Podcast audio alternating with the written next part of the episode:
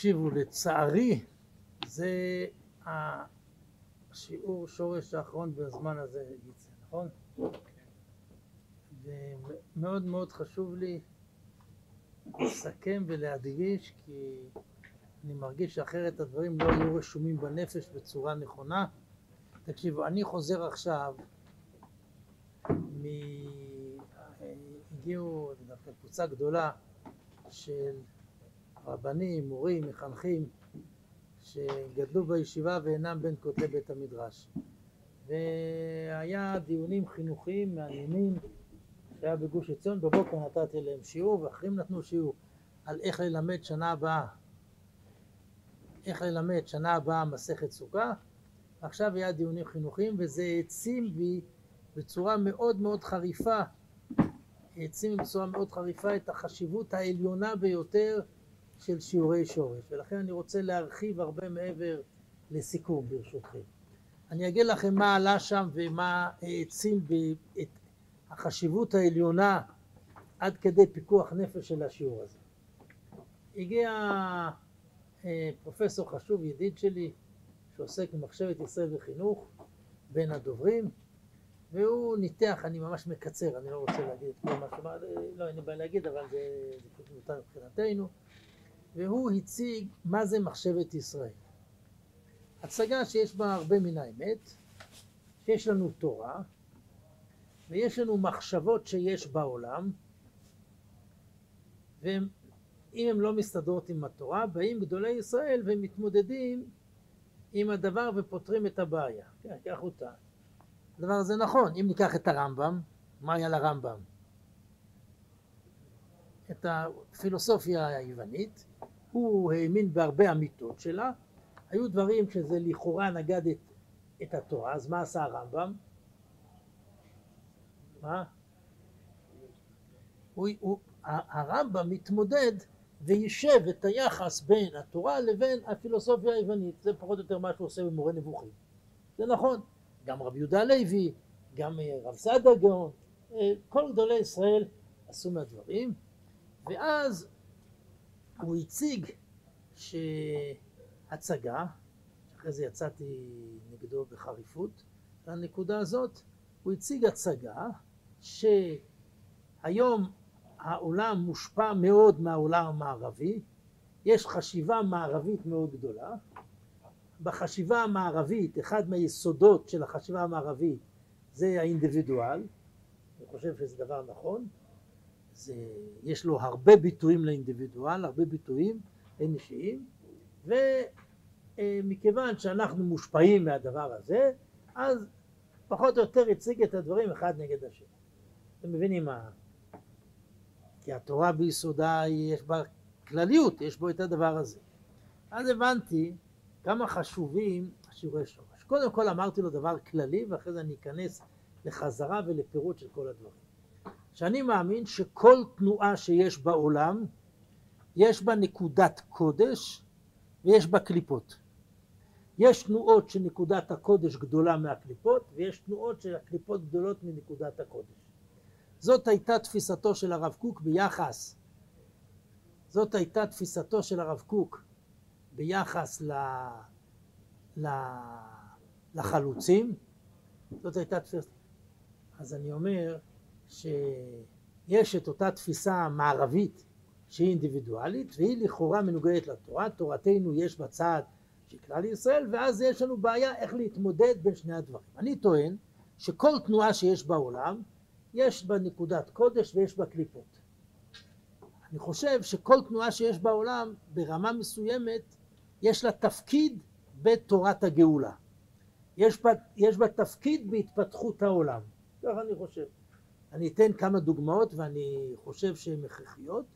זה שיש היום אה, אינטרנט שאני יכול לדבר פה ויכולים לשמוע אותי בכל העולם. זה שיש היום מציאות שאי אפשר לתאר של הפצת תורה בעולם זה לדעתי ביטוי של מלא הארץ דעה את השם כמים לים מכסים.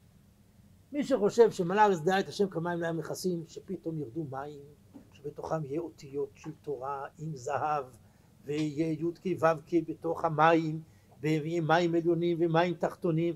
אני יכול עכשיו לעשות לכם פה איזשהו דמיון מודרך ואני לא יודע מה. אז הוא לא מבין מה זה הנהגה. הנהגה של הקדוש ברוך הוא חלק מהמציאות.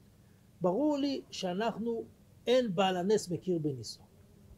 אפשר לבכות כל היום על הבעיות של האינטרנט. אפשר יש פונוגרפיה שיש פה שיש שם שיש שם שיש שם אפשר לבכות כל יום על זה אבל אפשר להבין שכל זה מוביל אותנו למשהו יותר גדול יש היום כפר גלובלי הכפר הגלובלי הזה יכול להוביל למה? להתבוללות נוראה, לדברים נוראים. אבל מה, זה מקרה שיש כפר גלובלי בעולם?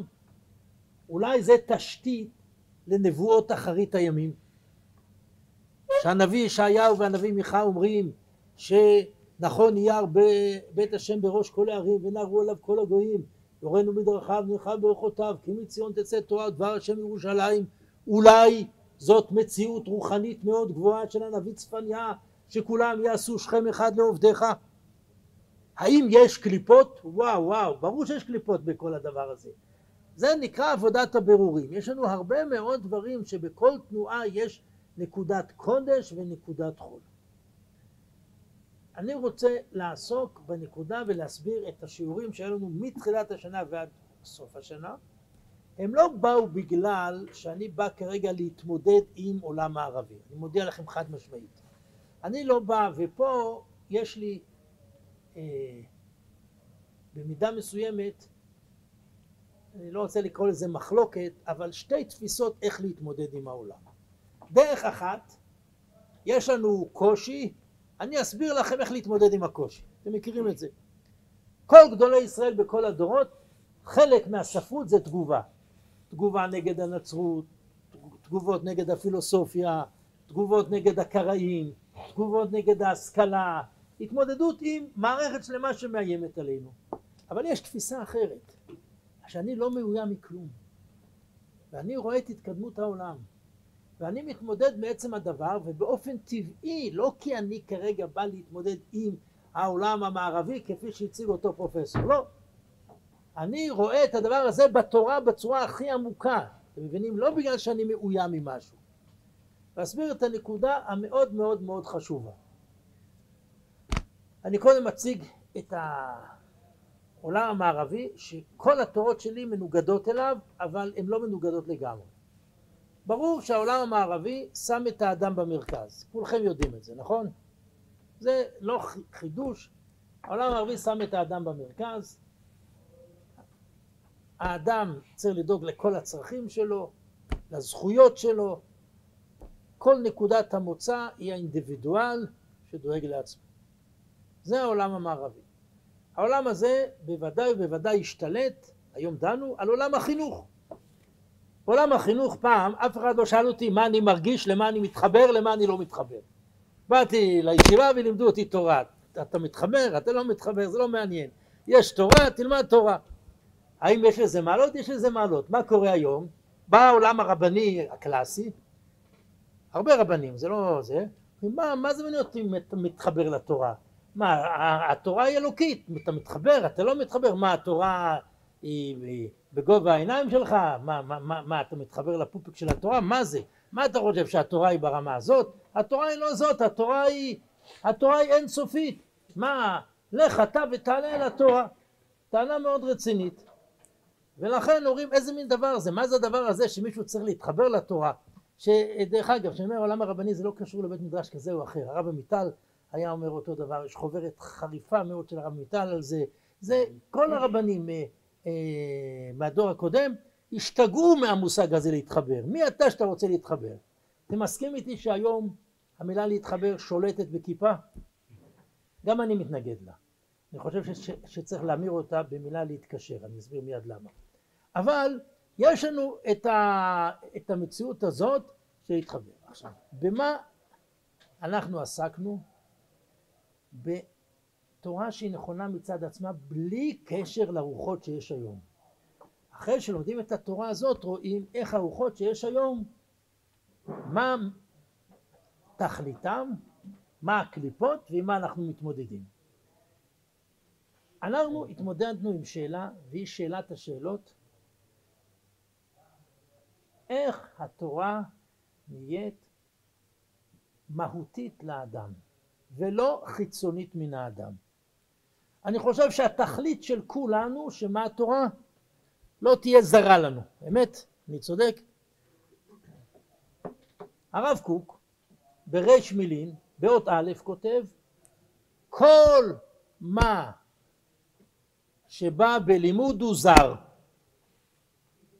יושבים פה כמה שבושים, נפגעי ישיבות תיכוניות, ומה הם מרגישים? שמה הלימוד?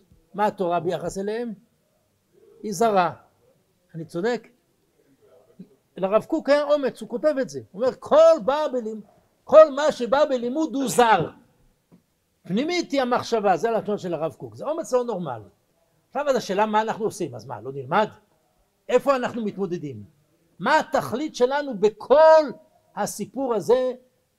אני חושב שהתכלית, וזו תכלית טהורה, לא קשורה לעולם המערבי במחילה, היא כולה יונקת מקודש קודשים. וזו נקודה מאוד חשובה להציג את הדבר כך, כי זאת האמת. תכליתנו שהתורה תהיה חרוטה על לוח ליבנו. לא בגלל שום השפעה. בשביל להציג את הדבר הזה בשלמות הכי גדולה, איפה הדבר הזה כתוב שחור על גבי לבן? באופק שאליו אנחנו שואפים. איפה זה כתוב? יש נבואת ירמיהו. אני מדבר קודם כל על האופק שיהיה לעתיד לבוא. וחשוב לי כי אני כרגע עושה חזרה ואני רוצה שהכל יהיה רשום על לוח ליבנו כי זה יסוד היסודות. זה לא עוד רעיון, אני רוצה לומר משהו. תראו, סיפר לי יהודי שסיפר לו, או שהוא שמע, אני לא זוכר, היה יהודי זקן, יכול להיות שהוא שמע, זה מאיר שמחה מדווינסק, האור שמח, שהיה מגדולי עולם. כתב שני ספרים. אחד זה האור שמח, חידושים על הרמב"ם, מבריקים מאוד. שניים, משך חוכמה על התורה, שלא יצא בימי חייו, יצא לאחר מותו. לפני מותו הוא אמר, עם ישראל יסתדר בלי האור שמח. שלא תבין שלא ספר טוב, ספר מדהים. מה הוא התכוון? יש הרבה ספרים של אחרונים על הרמב"ם, עוד ספר על הרמב"ם. לא יהיה את זה, יהיה ספרים אחרים. עם ישראל לא יסתדר בלי המשך חוכמה. אני חושב שאני מעביר הרבה שיעורים, כותב הרבה ספרים. התורה שעכשיו, שלמדנו כל השנה והיא היסוד, בלי זה אי אפשר להסתדר. אפשר להסתדר, אבל אז התורה לא שלמה, התורה היא חצויה, התורה היא... זה לא עוד רעיון, זה, זה, זה יסוד היסודות ולכן חשוב לי באמת שיש כולם. הנביא ירמיהו מדבר על המציאות העתידית ואני מתחיל כרגע בנביא ירמיהו כי זה מדבר על האופק ואחרי זה נחזור לנקודת הראשית. מה הנביא ירמיהו אומר פרק ל"א? הוא מדבר על הברית החדשה. אותו פרק שלקחו את זה הנוצרים לדברים הנוראים שלהם. הנה ימים באים נאום אדוני וחרתי את בית ישראל ואת בית יהודה ברית חדשה. לא הברית אשר קראתי את אבותם ביום החזיקי בידם להוציאם מארץ מצרים אשר המה הפרו את בריתי ואנוכי בעלתי בם. מה זה בעלתי בם? זה אלימות. כפה הר כגיגית.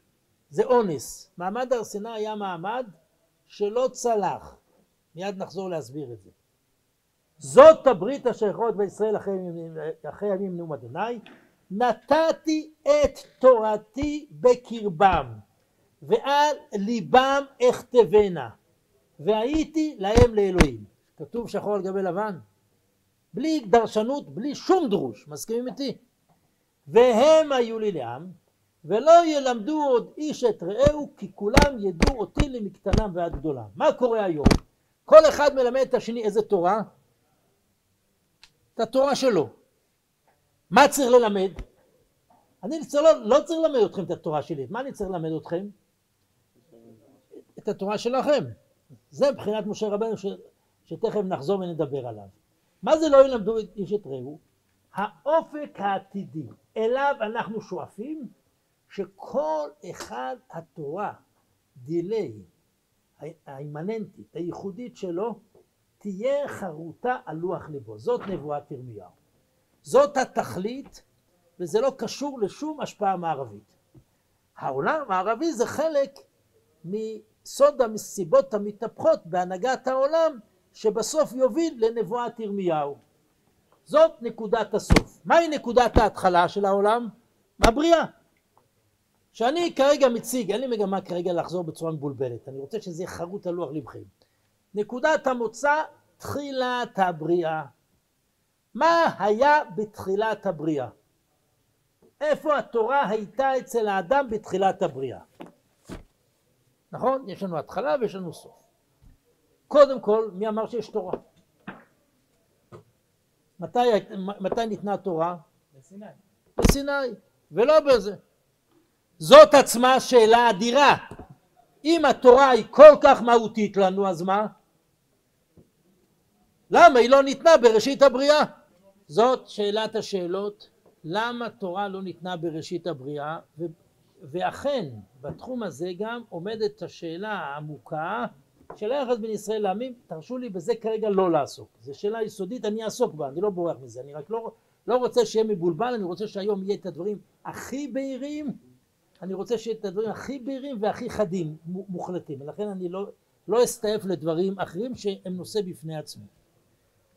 שלוש תשובות הבאתי לכם. אחת של רש"י, העולם לא יכול להסתדר בלי תורה, אבל זה תהליך, יש התניה. אומר רש"י על יום השישי, בשביל שישי בסיוון. אם מקבלים אתם את התורה מוטב, ואם לא, אני מחזיר את העולם לתוהו ובוהו. תשובה אחת. תשובה שנייה של הרמח"ל, העולם לא יכול להסתדר בלי תורה, היה שבע מצוות בנוח. תשובה שלישית, שמבחינתי יסוד היסודות, אותה אימץ הרמה מפנו, יש לה יסודות במדרשים, ועליה בניתי את כל הספר העלם וגילוי. ואם הייתי מתבטא כמו רב מאיר שמחה, עם ישראל יכול להסתדר אפילו בלי השיעורים, אף על פי שאני חושב שהם מאוד חשובים השיעורים. אבל בלי העלם וגילוי לא יכול להסתדר. שהוא עוסק בשאלה הזאת, כי זה באמת אני חושב את מה שאני אומר. אומנם זה כתוב קשה, אבל אני חושב שאי אפשר להסתדר בלי זה. תמיד אפשר להסתדר, אפשר, אפשר למות, אבל זה, התורה פגומה בלי זה. מה, מה, מה הוא אומר? התורה הייתה בראשית הבריאה בדיוק כמו אצל ירמיהו. ועכשיו אני אוכיח את זה.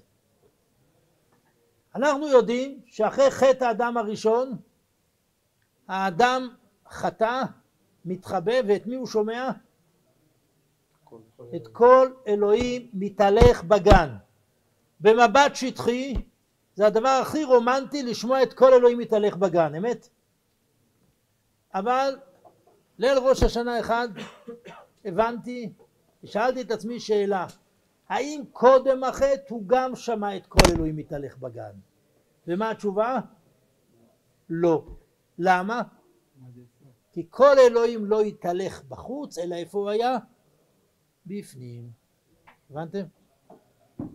כלומר, באה הרמ"א מפנו, אומר את הדברים במפורש, יש איזה יסודות במדרשים, כמו שבנבואת ירמיהו התורה חרוטה על לוח ליבם, גם בראשית הבריאה התורה הייתה על לוח ליבם של בני ישראל.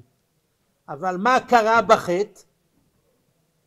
הסתלקה השכינה והאדם נשאר חיצוני מן התורה. מה קרה בחטא? נוצרה זרות מן התורה. לדעתי זה ממש פשוטו של מקרא שהוא שומע את קול ה' מתהלך בגן. דרך אגב הרמח"ל היה לו מגיד, כותב באגרות שהמגיד דיבר מפיו של הרמח"ל.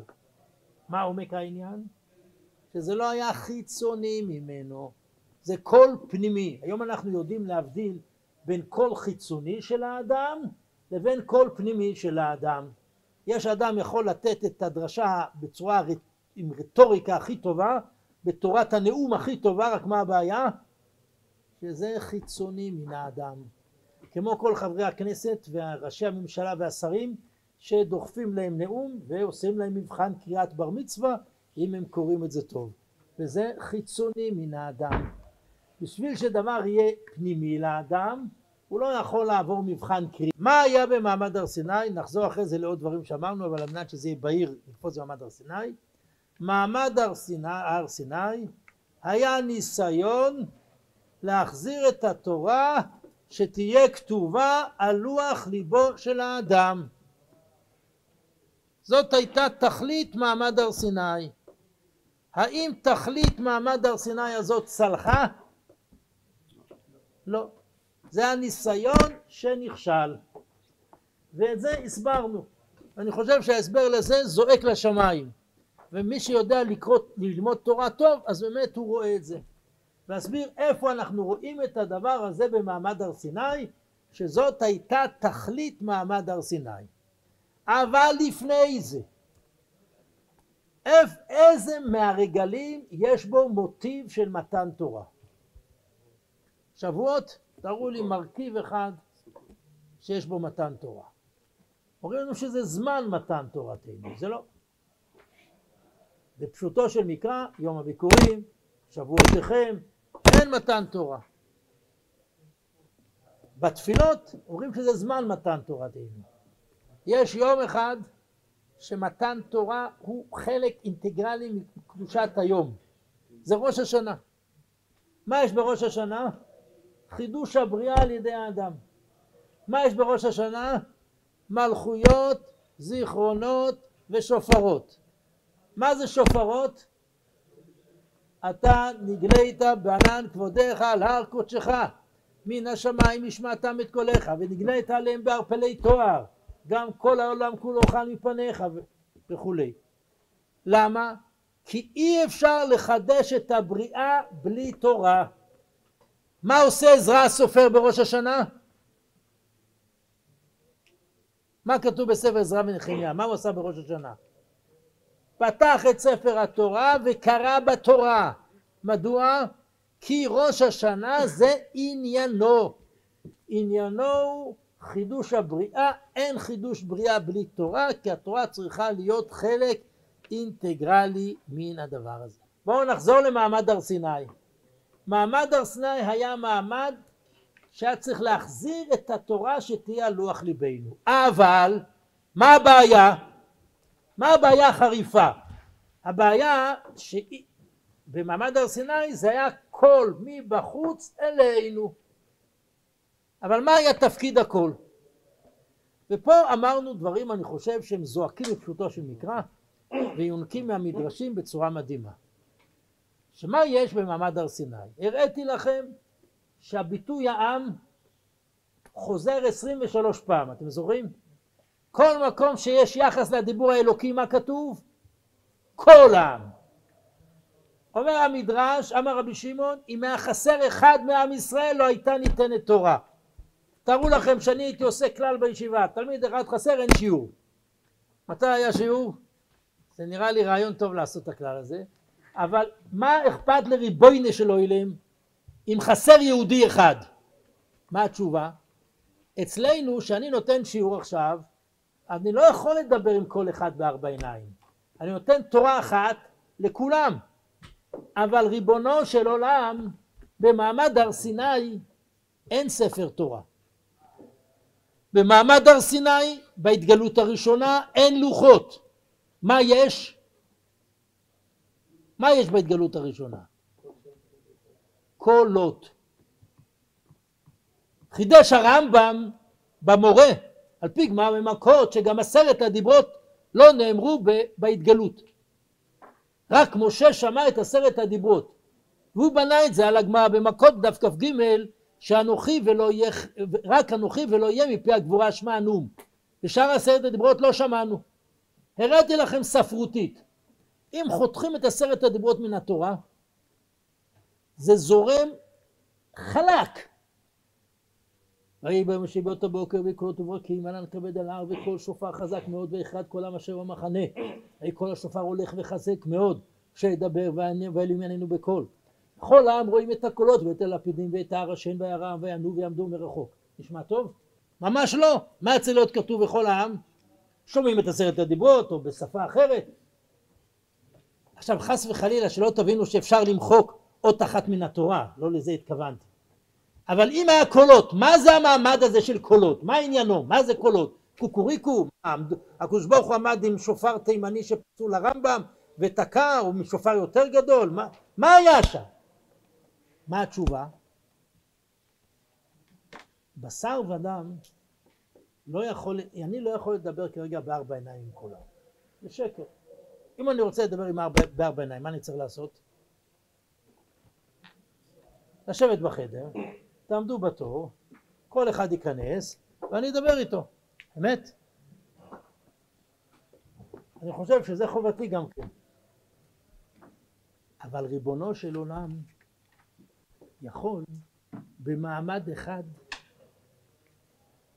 שיהיו קולות שמתפרטים לשישים ריבו. מופיע בפסיקתא דרב כהנא, כל אחד היה אומר עם מי הדיבור מדבר.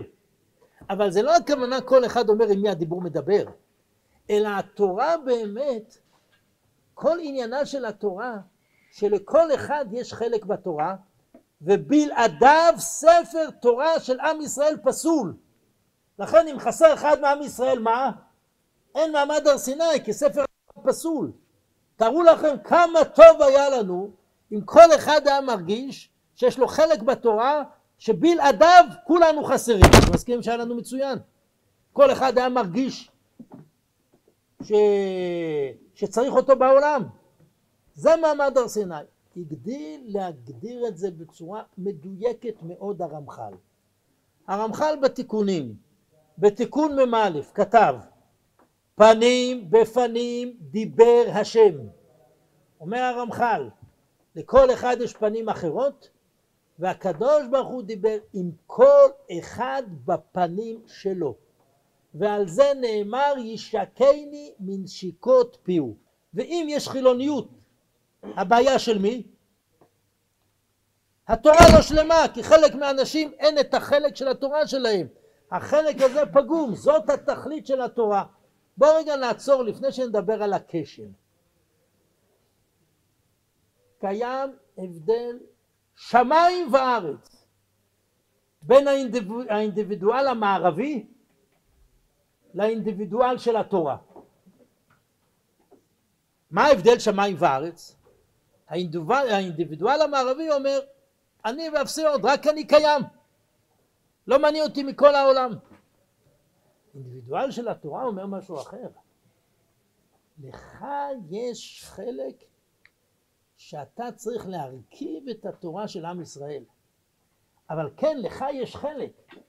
יש לך ייחודיות שיש לך, והחלק שלך בתורה זה מה שמגלה את התורה שיש בעולם. תבינו, עכשיו, איך אני רואה את התפתחות העולם שהיום יש יותר פנאי ויש, רב אמנון משגע אתכם עם זה עם תרבות השפע ו, ויש לכל אחד את ה... איזה למה זה. כל זה תשתית להכין אותנו לקראת תיקון של נבואת ירמיהו. האם העולם המערבי מתוקן? לא, הוא משובש לגמרי. הוא פרזיט, הוא אגואיסט, הוא אגוצנטרי, העולם הערבי הוא קטסטרופה, אבל הנקודה של גילוי נקודת האני, של המיוחד שיש באדם, היא יסוד התורה. לפני שנעבור על הכשל בואו נעמוד על הנקודה הזאת ונבין כמה הנקודה הזאת מהותית מבחינת התורה, שלכל אדם ואדם יש חלק בתורה וזה היה התכלית של מעמד הר סיני. התכלית של מעמד הר סיני שלכל אחד ואחד יש ייחודיות בעולם ואין אחד שדומה לשני זאת תפיסה עמוקה מאוד של התורה זאת תכלית התורה ו... עכשיו אני יודע שיש אנשים בגלל שהם נבהלים מהעולם המערבי שופכים את המים עם התינוק ויוצרים מציאות שמה התורה צריכה להיות זרה לאדם האם התורה צריכה להיות זרה לאדם? חס וחלילה ברור שמה התכלית שלנו? שהתורה תהיה חלק ממנו. אנחנו לא צריכים להגיב על העולם המערבי, אנחנו צריכים להבין את נקודת הקודש.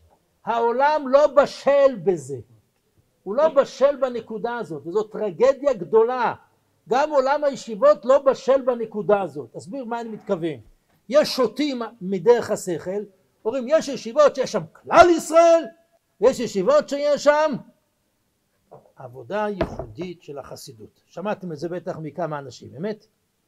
שטויות והבלים. למה זה שטויות והבלים? מה זה כלל ישראל בלי ייחודיות? עם ישראל נבנה מהייחודיות של כל אחד ואחד. ספר ויקרא מתחיל מהקורבנות הפרטיים ורק אחרי זה הוא עובר לקורבנות הציבור.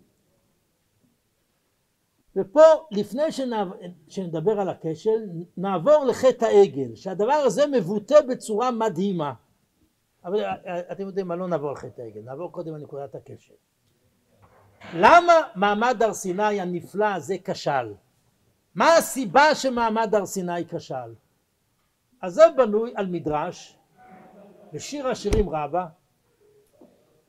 ולדעתי זה פשוטו של מקרא אמר רבי יודן בשעה שנאמר אנוכי ולא יהיה נתקע תלמוד תורה בליבם והיו למדים ולא היו משקרים נעצור רגע מה אנחנו זוכרים ומה אנחנו לא זוכרים בואו נשאל שאלה אמיתית מה?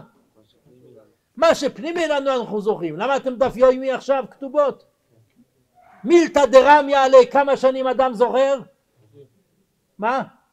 יותר משישים מילתא דרמיה עלי מה אנחנו לא זוכרים? למה אנחנו לא זוכרים את מה שאנחנו לומדים את האמת? למה? כי זה חיצוני מאיתנו, אני לא חושב שלא אכפת, אתה מדבר כמו מוסרניק, אני לא חושב, כי זה לא מהותי לי. מה שמהותי לך אתה זוכר. אישה עם עינת משכל, פחות מספר הנעליים, זוכרת את כל שמות עשרת ילדיה בלי מאמץ, נכון? למה? כי זה חלק ממנה. דבר שחלק מן האדם הוא זוכר, דבר שהוא חיצוני מן האדם הוא לא זוכר. בשעה שנאמר אנוכי ולא יהיה נתקע תלמוד תורה בליבם והיו למדים ולא היו משככים. למה? פשוט כי מה הייתה התגלות? כל אלוקים שחודר אליך על ליבך. אתה יכול לשכוח את זה? בחיים לא תשכח את זה. רק מה הבעיה? עבדים מסוגלים לשמוע קול אלוקי שיורד עד השיטין של נשמתם? הם בורחים מזה. מה הם אומרים למשה רבינו? דבר אתה עמנו ונשמע. זה מה שהם אומרים, דבר אתה עמנו ונשמע. ואל ידבר עמנו אלוהים פן נמות. מה אומר המדרש על זה? נתקע תלמוד תורה בליבם, והיו למדים ולא היו משככים. באו למשה רבינו, אמרו לו, תעשה אתה פרוזביון בינינו, תהיה מתווך, מה ההניה שלך, למה נמות? יותר נוח שיעור פרונטלי, מוישה רבינו נותן שיעור לכולם, כל אחד יושב רגל על רגל, זה, זה לא מפחיד? ושוב היו למדים והיו משככים. למה? כי שזה חיצוני אז מה? שוכחים. הבינו את ההפסד הנורא של מה שהם אמרו, חזרו למשה רבינו ואמרו לו יתגלה אלינו שנית. מה אומר להם משה? פספסתם. זה לא יהיה עכשיו, מתי זה יהיה? הביטוי שמתגלה אלינו שנית, ישקני מנשיקות פיהו. אמר להם משה זה עכשיו הוא מצטט את נבואת ירמיהו כלומר ברגע שעם ישראל אמרו דבר אתה עם ונשמע מה קרה? הם פספסו את כל תכלית מעמד הר סיני ומאותו רגע הם שוכחים. אבל בואו נציג את התכלית ונציג את זה בצורה פשוטה. העולם נמצא מלפני חטא האדם הראשון אחרי חטא האדם הראשון נפילה נוראה, מעמד הר סיני אופציה מדהימה להחזיר את זה, דבר אתה עמנו שמע עוד פעם נפילה, ומאותו שלב אנחנו נמצאים בתהליך שיש לו שלבים לקראת חזרה לנקודת הראשית על ידי עמל האדם. זה התכלית שלנו. עכשיו, יש דברי הגר"א שאהובים עליי אהבת נפש. הגר"א בפירושו למשלי. כל מה שאני אומר למדנו, אני רק חוזר על הכל בשביל שזה יהיה פרצוף אחד. מה אומר הגר"א? בזמן שהיה נביא כל אדם היה הולך לנביא והנביא היה אומר לו מה הדרך המיוחדת שלו בעבודת השם. נשמע יפה? מקסים, נכון? זה לא נקרא הגר"א, זה נראה חסידות, נכון? מאיפה הגר"א ממציא את התורה הזאת? זה לא שאלה על אדמו"רים, הם ממציאים מהכרס הרבה תורות. אבל מאיפה הגר"א? הגר"א, כל התורות שלו יונקות מאותיות התורה בצורה הכי ברורה. אין תורות של הגר"א שהוא ממציא, אין דבר כזה. תורות הגר"א הם בלימוד של פשט, של תורה, של משנה, אצלו הכל חד כתער. מאיפה הוא המציא את זה? מהרועה? מה? מהרועה? מה זה מהרועה? שהנביא נקרא רועה? נקרא רואה ומגיד עתידות. איפה רואים בזה שבאו לנביא שיגיד לו את הדרך המיוחדת שלו בעבודת השם. איפה הוא יודע את זה? זה כתוב במפורש בתורה. אני אגיד לכם מה לעניות דעתי נראה. בספר דברים, על אותו ביטוי, דבר אתה מה נשמע, שהרמ"א מפנו אמר, אנחנו חיבלנו בעצמנו, בספר דברים כתוב, היטיבו כל אשר דיברו, כי הם לא היו במדרגה, ומה הפרשה מיד אחרי זה? נביא הקים להם. כלומר, מה תפקיד הנביא? לעשות את מה? את מה שהיה לפני שהם אמרו דבר אתה עמנו ונשמע. זה מה שהגר"א מבין. וזה בחינת משה רבינו. כידוע הבאתי לכם שמשה רבינו מופיע במדרש. רבי עקיבא דרש, והיה הציבור מתנמנם. אמר להם, הוא רצה להעיר אותם, אישה אחת הייתה בארץ מצרים וילדה שישים ריבו בכרס אחד. כל הציבור צחק, מחקו עלי, אמר להם זו יוכבד שילדה את משה רבינו. מה מבטא המדרש הזה? שמשה רבינו שקול כנגד עם ישראל כולו. אומר המדרש במחילתא דרבי ישמעאל בשני מקומות. אז ישיר משה ובני ישראל, שקול משה כישראל וישראל כמשה. אומר מחילתא דרבי ישמעאל, כאשר בא יתרו, משה מספר לו את כל אשר עשה השם למשה ישראל, למשה ולישראל. אומר המדרש, שקול משה כישראל וישראל כמשה, שקול רב כתלמיד ותלמיד כרב. זה מה שנקרא נשמה כללית, דבר שמפותח מאוד אצל הרב קוק ובעולם החסידות, ואני רוצה להסביר מהו הדבר הזה. נכון שמעמד הר סיני כשל, אבל מהות התורה שהתורה צריכה להיכתב על לוח ליבו של כל אחד ואחד. תפקיד הנביא זה לעשות את הדבר הזה, זה לא סתם שיעור פרונטלי, זה תפקיד הנביא. אומר המדרש זה גם תפקיד הרב. אומר שלמה איש תבונות ידלנה, צריך להנביע את האנשים.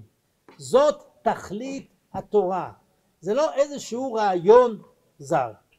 ביארנו על פי היסודות האלה את מעמד, את חטא העגל. מוישה רבנו, דרך אגב, יש מדרש מדהים, מדרש פליאה. אומרת הגמרא במועד קטן, שמוישה רבנו, כל אחד חשד את משה רבנו שהוא סטה עם אשתו. ויקנאו למשה, קינאו לו כמו לאישה סוטה. זה הזוי. משה שפרש מן האישה, חושדים אותו שהוא סטה עם כל אחת מנשות ישראל? מה זה הדבר הזה? אומר המהר"ל, אישה נורמלית, מה היא חושבת שמה בעלה? הכי גאון בעולם? אני מקווה שלא. הכי חכם בעולם? הכי יפה בעולם? מה אישה צריכה לחשוב שמה בעלה? הכי מתאים לה. אם משה רבנו שקול כנגד שישים ריבו, הוא מגלם את האישיות של כל אחד ואחד, אז מה משה רבנו, מה אישה רואה במשה רבנו? רואה בה את בעלה. זה מה שרצה לבטא המדרש בצורה קיצונית. זה בחינת משה רבינו, ולכן העניין שהתורה מתאימה לבני אדם זה יסוד היסודות. אני מציע להמיר את המילה להתחבר במילה להתקשר. להתקשר זה גם למשהו שהוא עליון ממך. אבל זאת מהות התורה. מה קרה בחטא העגל? מוישה רבינו ייחד את כולם. מה אמרו עם ישראל? זה משה האיש אשר העלנו מארץ מצרים, לא ידענו מה היה לו. לא ידענו מה היה לו. מה אומר להם אהרון? והם אומרים לו קום עשה לנו אלוהים אשר ילכו לפנינו. מה הוא אומר להם? את מה להוריד? את הנזמים. מה זה תכשיט? תכשיט זה דבר ייחודי לכל אחד. מה הייתם אומרים אם היו אומרים לבנות, תקשיבו, למה אתן הולכות לקנות תכשיטים?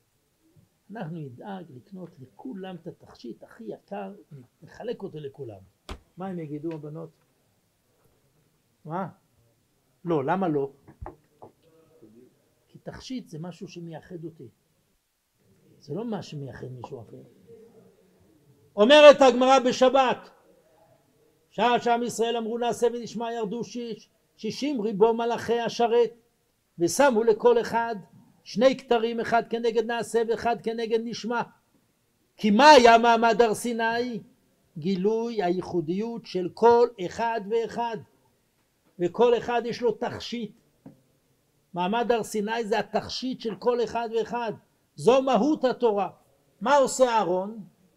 לוקח את התכשיטים ומה עושה להם? ממיס אותם מוריי ורבותיי זה למה זה עגל? כי לכל אחד יש תכשיט של תורה שלו. מה עושים? דרך אגב, מה היה חטא העגל? עם ישראל עם קשה עורף. מה ההבדל בין העורף לפנים? בעורף לא מתגלה הייחודיות של האדם. במה מתגלה הייחודיות של האדם? בפנים. ולכן כל הפרשה שם זה משחק בין עורף לפנים. כי יפרעו אהרון, כי יפרעו ההוא. כל הזמן חוזר השורש, ואחרי זה משה אומר הריני את מודיך, אומר פניי ילכו והניחותי לך. מה אומר משה אם אין פניך הולכים אל תעלינו מזה. מה עושה משה רבינו והגמרא אומרת את זה וזה פשוטו של מקרא.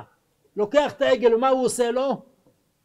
טוחן אותו ומה הוא עושה לו? משקה, כמו מי הוא משקה? את מי משקים? אישה סוטה כי חטא העגל זה היה נשים סוטות. עם ישראל סטה הוא איבד את הייחודיות שלו.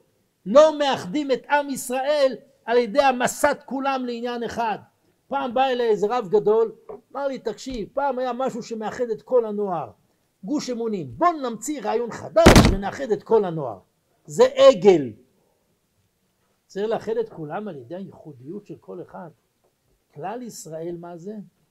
זה בניין עם ישראל מייחודיות של כל אחד ואחד. זה חטא העגל שהוא ההפך. ואנחנו הרבה פעמים חוטאים בחטא העגל. מתייחסים לנוער כעדר כבשים ולא בייחודיות של כל אחד ואחד. סופרים גולגלות שזה דבר שהוא נורא ואיום. זה עגל שצריך, מופיע בירושלמי. מה מכפר על חטא העגל? כי תישא את ראש בני ישראל. למה כי תישא את ראש בני ישראל מכפר על חטא העגל? חטא העגל איבד את הייחודיות. ומה זה כי תישא? זה נשיאות ראש של כל אחד ואחד. איך מביאים קורבן ציבור? כל אחד כמה הוא נותן? למה הוא נותן חצי ולא שלם? כי אם הוא נותן שלם אז כולם מה? כולם זהים. הוא נותן חצי כי החצי השני זה הייחודיות של כל אחד.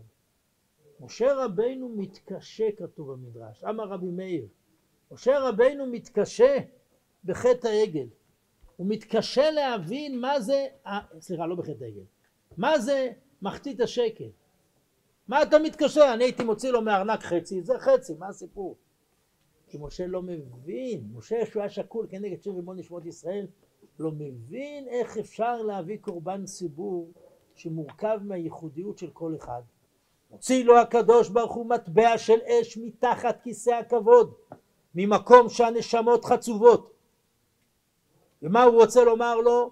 קורבן ציבור מורכב מהייחודיות של כל אחד ואחד. כנסת ישראל מורכבת מהייחודיות של כל אחד ואחד. כלל ישראל לא ממיס את היחידים.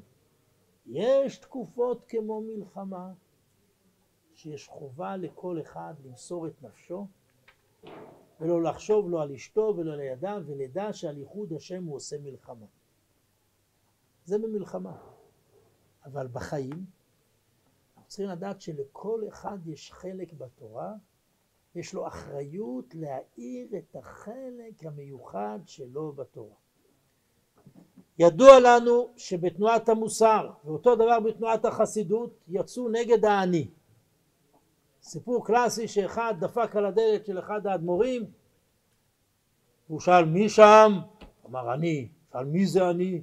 הוא אמר מה אתה אומר אני? אני? מה, מה זה אני? מי, מי זה אדם? הרב קוק בנה פילוסופיה עמוקה מאוד, שאדם צריך לגלות את האני שלו.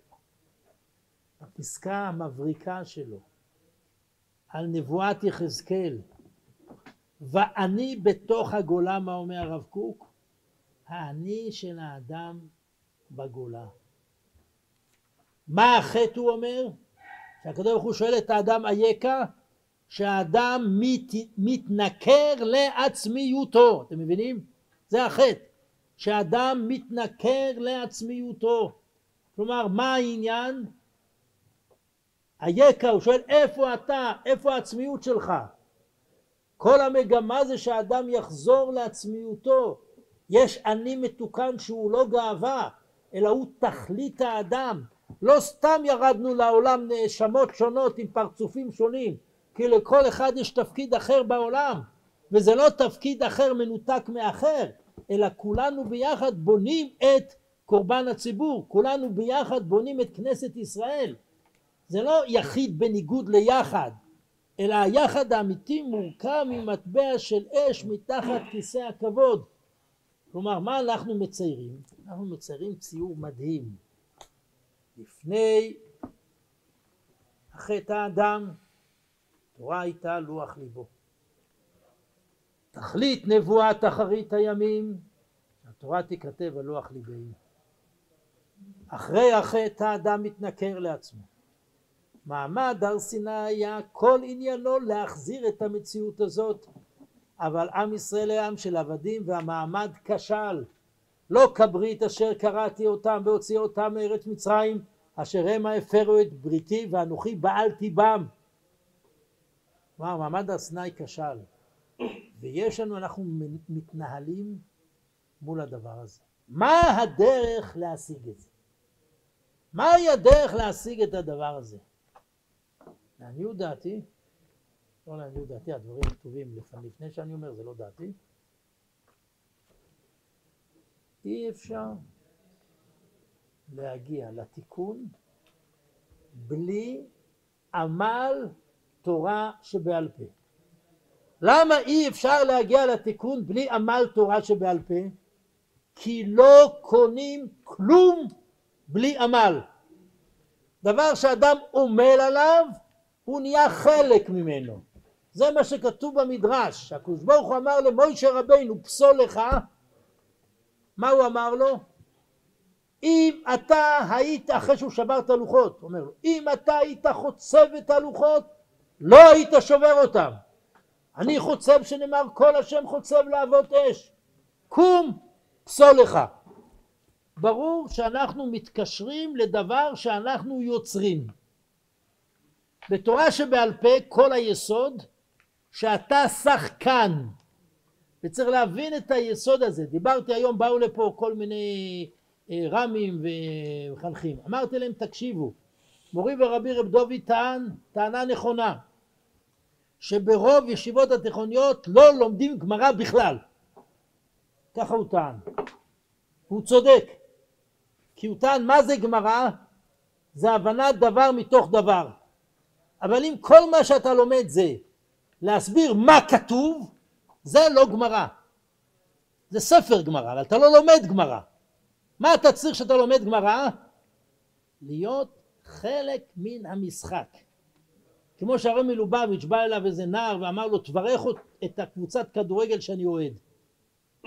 אמר לו הרב מלובביץ' אני מברך אותך שאתה תהיה שחקן. אתם מבינים?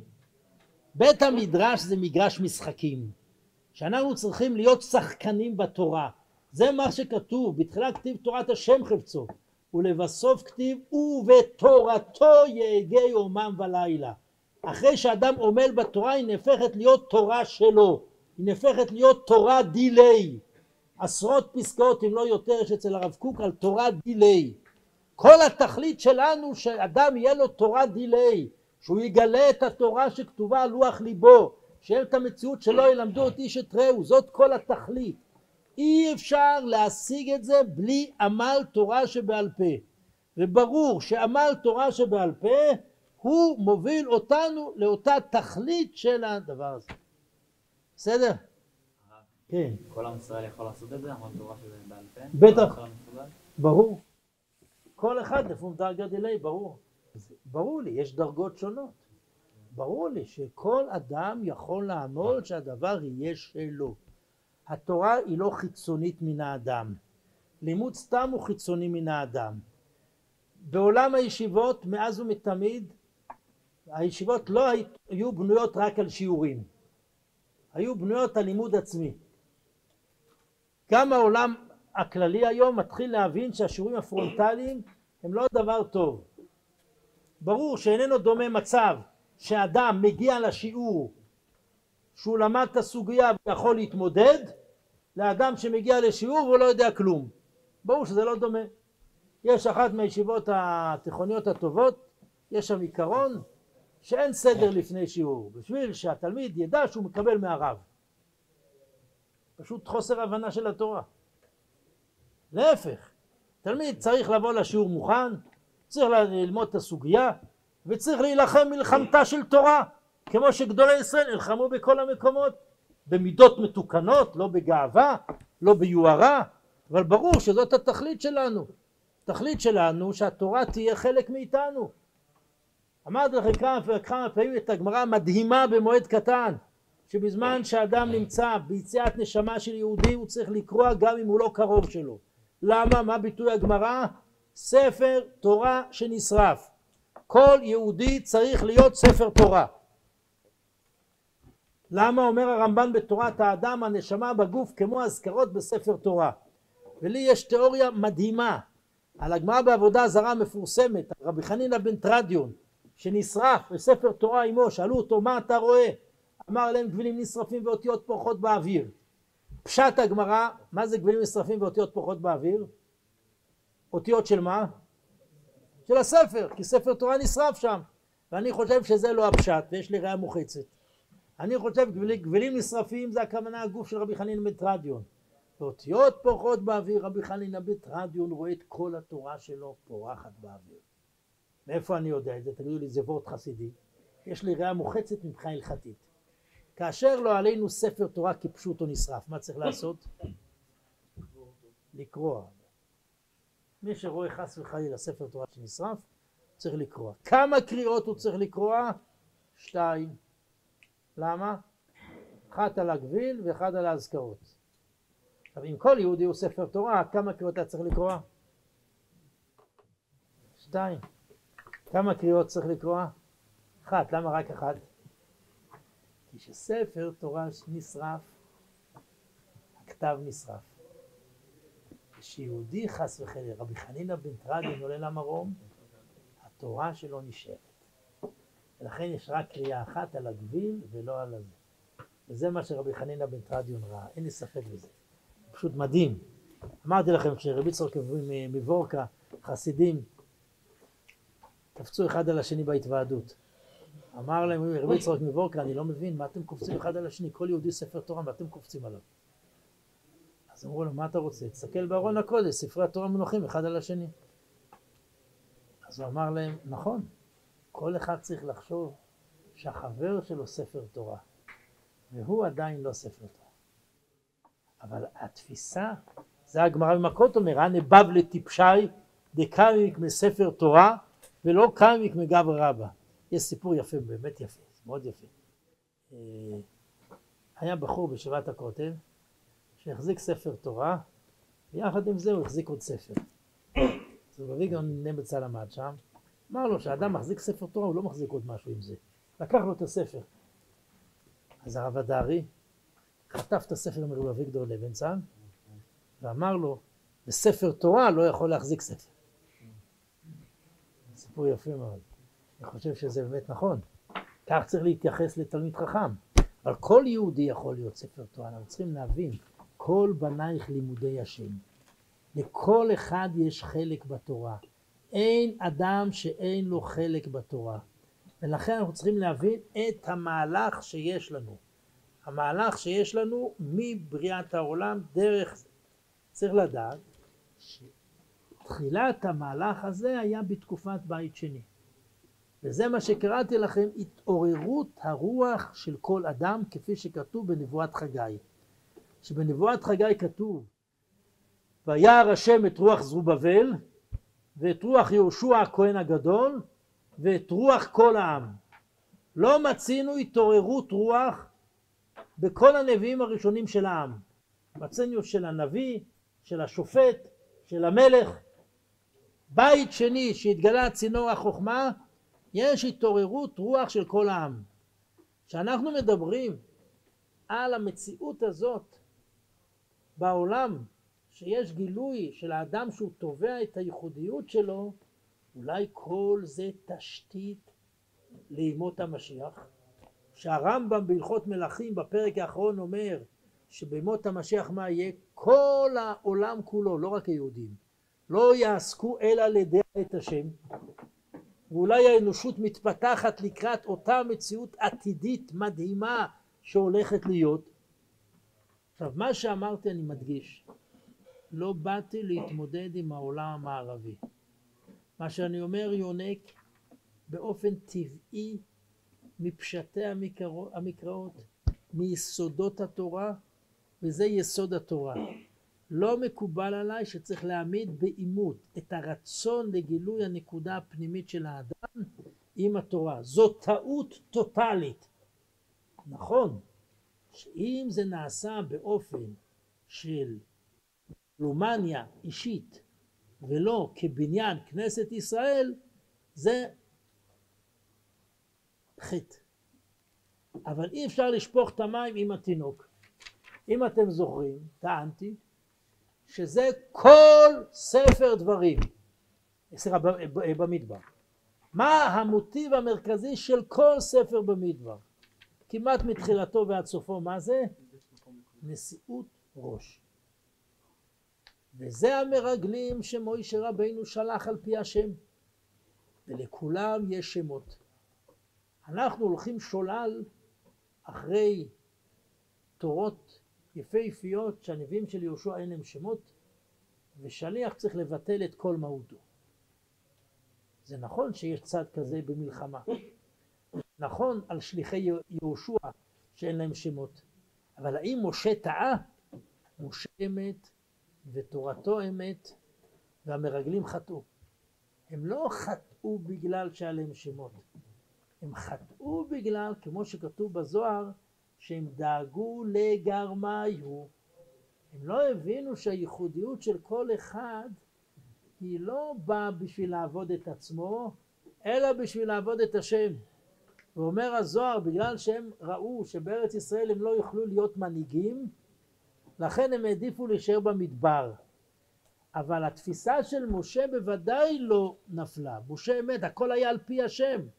משה אמת ותורתו אמת, וזה אני חושב יסוד היסודות שהיה בדבר הזה. אני מתלבט אם להמשיך, אני אמשיך עוד קצת, יש לכם כוח? אני מנסה לחזור ממש על היסודות ולא על פרטים, אתם מבינים? שתבינו. הייתה לי עוד טענה במשך כל השנה, ואני חושב שהיא טענת יסוד שיש שני יסודות בתורתנו הקדושה שהם נעוצים מראשית הבריאה.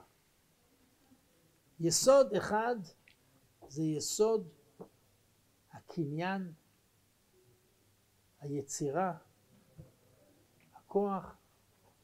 יסוד שני זה המסורת שיסודה ביטול מוחלט מול הכל.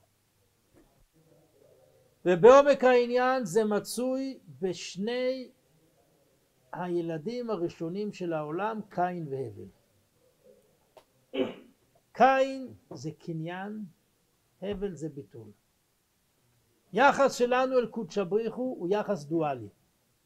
מצד אחד האדם בחיר המין האנושי, כל שטה תחת רגליו. מצד שני ביחס לקודש הבריחו, אדם הוא הבל, אדם להבל דמה. אם לא היה את חטא האדם הראשון, קין והבל היו גואלים את העולם. היו משלימים האחד את השני. בעומק העניין טענתי שאותם שני יסודות קשורים לשתי פרשיות המספרות לנו על בריאת האדם, פרק א' ופרק ב', ודיברנו על היחס בין שתי הפרשיות. המהלך הזה של שני היסודות האלה, זה הראינו אותם גם בשיעורים על בית מדרשו של הלל. שלושים שירים תשרה למלחמה כמשה, שלושים כיהושע. מכיוון שקין והבל זה יסוד העולם, העולם לא יכול לחזור לתיקונו בלי שיחזרו קין והבל למשחק. מי זה קין והבל שחזרו במעמד הר סיני? משה ויתרו, בזוהר כתוב משה זה הבל, וזה משה שמשהו ענב מאוד מעל כל האדם אשר על פני האדמה. ויתרו הוא קני. מה זה קני? אותו כוח קניין. דיברנו על השידוך הפרובלמטי של משה רבינו. שלא יכלו למצוא לו אישה מעם ישראל ומצאו לו אישה של בת של כומר שמפתה מגלים לעבודה זרה. אומר המהר"ל מכיוון שמשה שקול כנגד שישים ריבו אם ייתנו לו אישה אחת זה לא יהיה סימטרי. שישים ריבו מול אחד חלקי שישים ריבו זה לא עובד טוב. לכן היה צריך אישה אחרת. אבל מסביר המהר"ל והדבר עמוק מאוד. משה הוא לא אומר את זה, אני, אני אומר את זה בלשון שלי. משה הוא בחינת הבל. ומשה רבינו צריך השלמה של כוח האדם. יתרו הוא כני. יתרו מגיע לאלוקות בכוחות עצמו.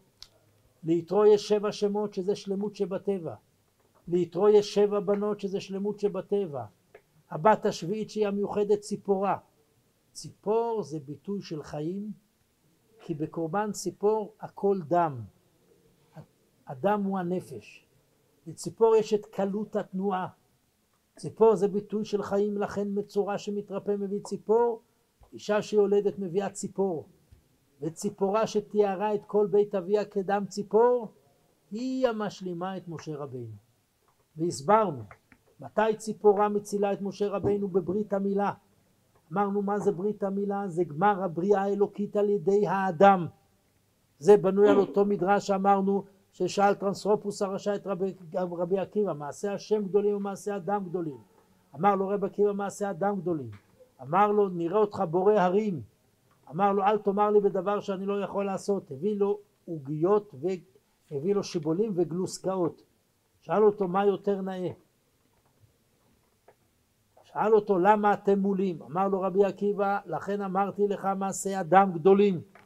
ברית המילה זה גמר הבריאה האלוקית על ידי האדם. משה נולד מהול, אבל הוא זקוק לאישה עם כוח האדם שזה יתרו, שמייתר פרשה בתורה, שהוא רע לאל, והוא המשלים את משה רבינו לקראת מעמד הר סיני. שני הכוחות האלה משלימים את העולם. אותם שני כוחות של קניין וביטול קיימים אצל התנאים ולכן בית מדרשו של הלל הזקן מחולק לשתי כתות לשלוש שלושים ראויים שתשרה עליהם חמק עליהם שכינה כמשה רבינו. שלושים ראויים שתעמוד להם חמה כיהושע בן נון. עשרים בינוניים. וזה באמת שתי הכתות. רבי יורם בן זכאי הוא מהבינוניים שמשלבים את שניהם. אחרי זה דיברנו על האקורדיון שיש אצל התנאים. ותלמידי רבי יוחנן בן זכאי, רבי אליעזר בן אורקנוס הוא בור סוד שאינו מאבד טיפה. כי רבי אליעזר בן אורקנוס הוא בחינת משה רבינו.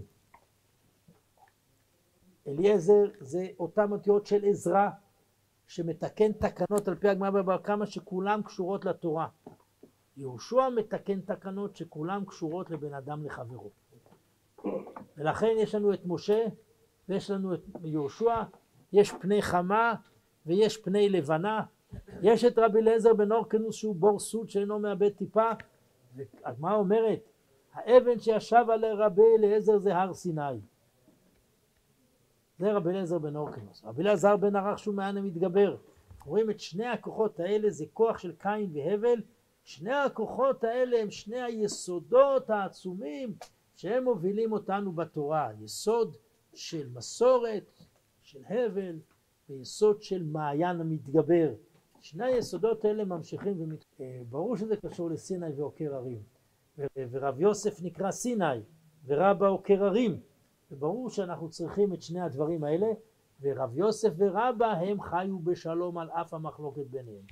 כתוב יש לנו פה עוד להעריך הרבה, היה חשוב לי לחזור בשביל להבין את עיקרי הדברים, שזה ייכנס לנשמתנו, ואנחנו צריכים להתפלל שהתורה באמת תהיה חלק מאיתנו בצורה מאוד מאוד עמוקה.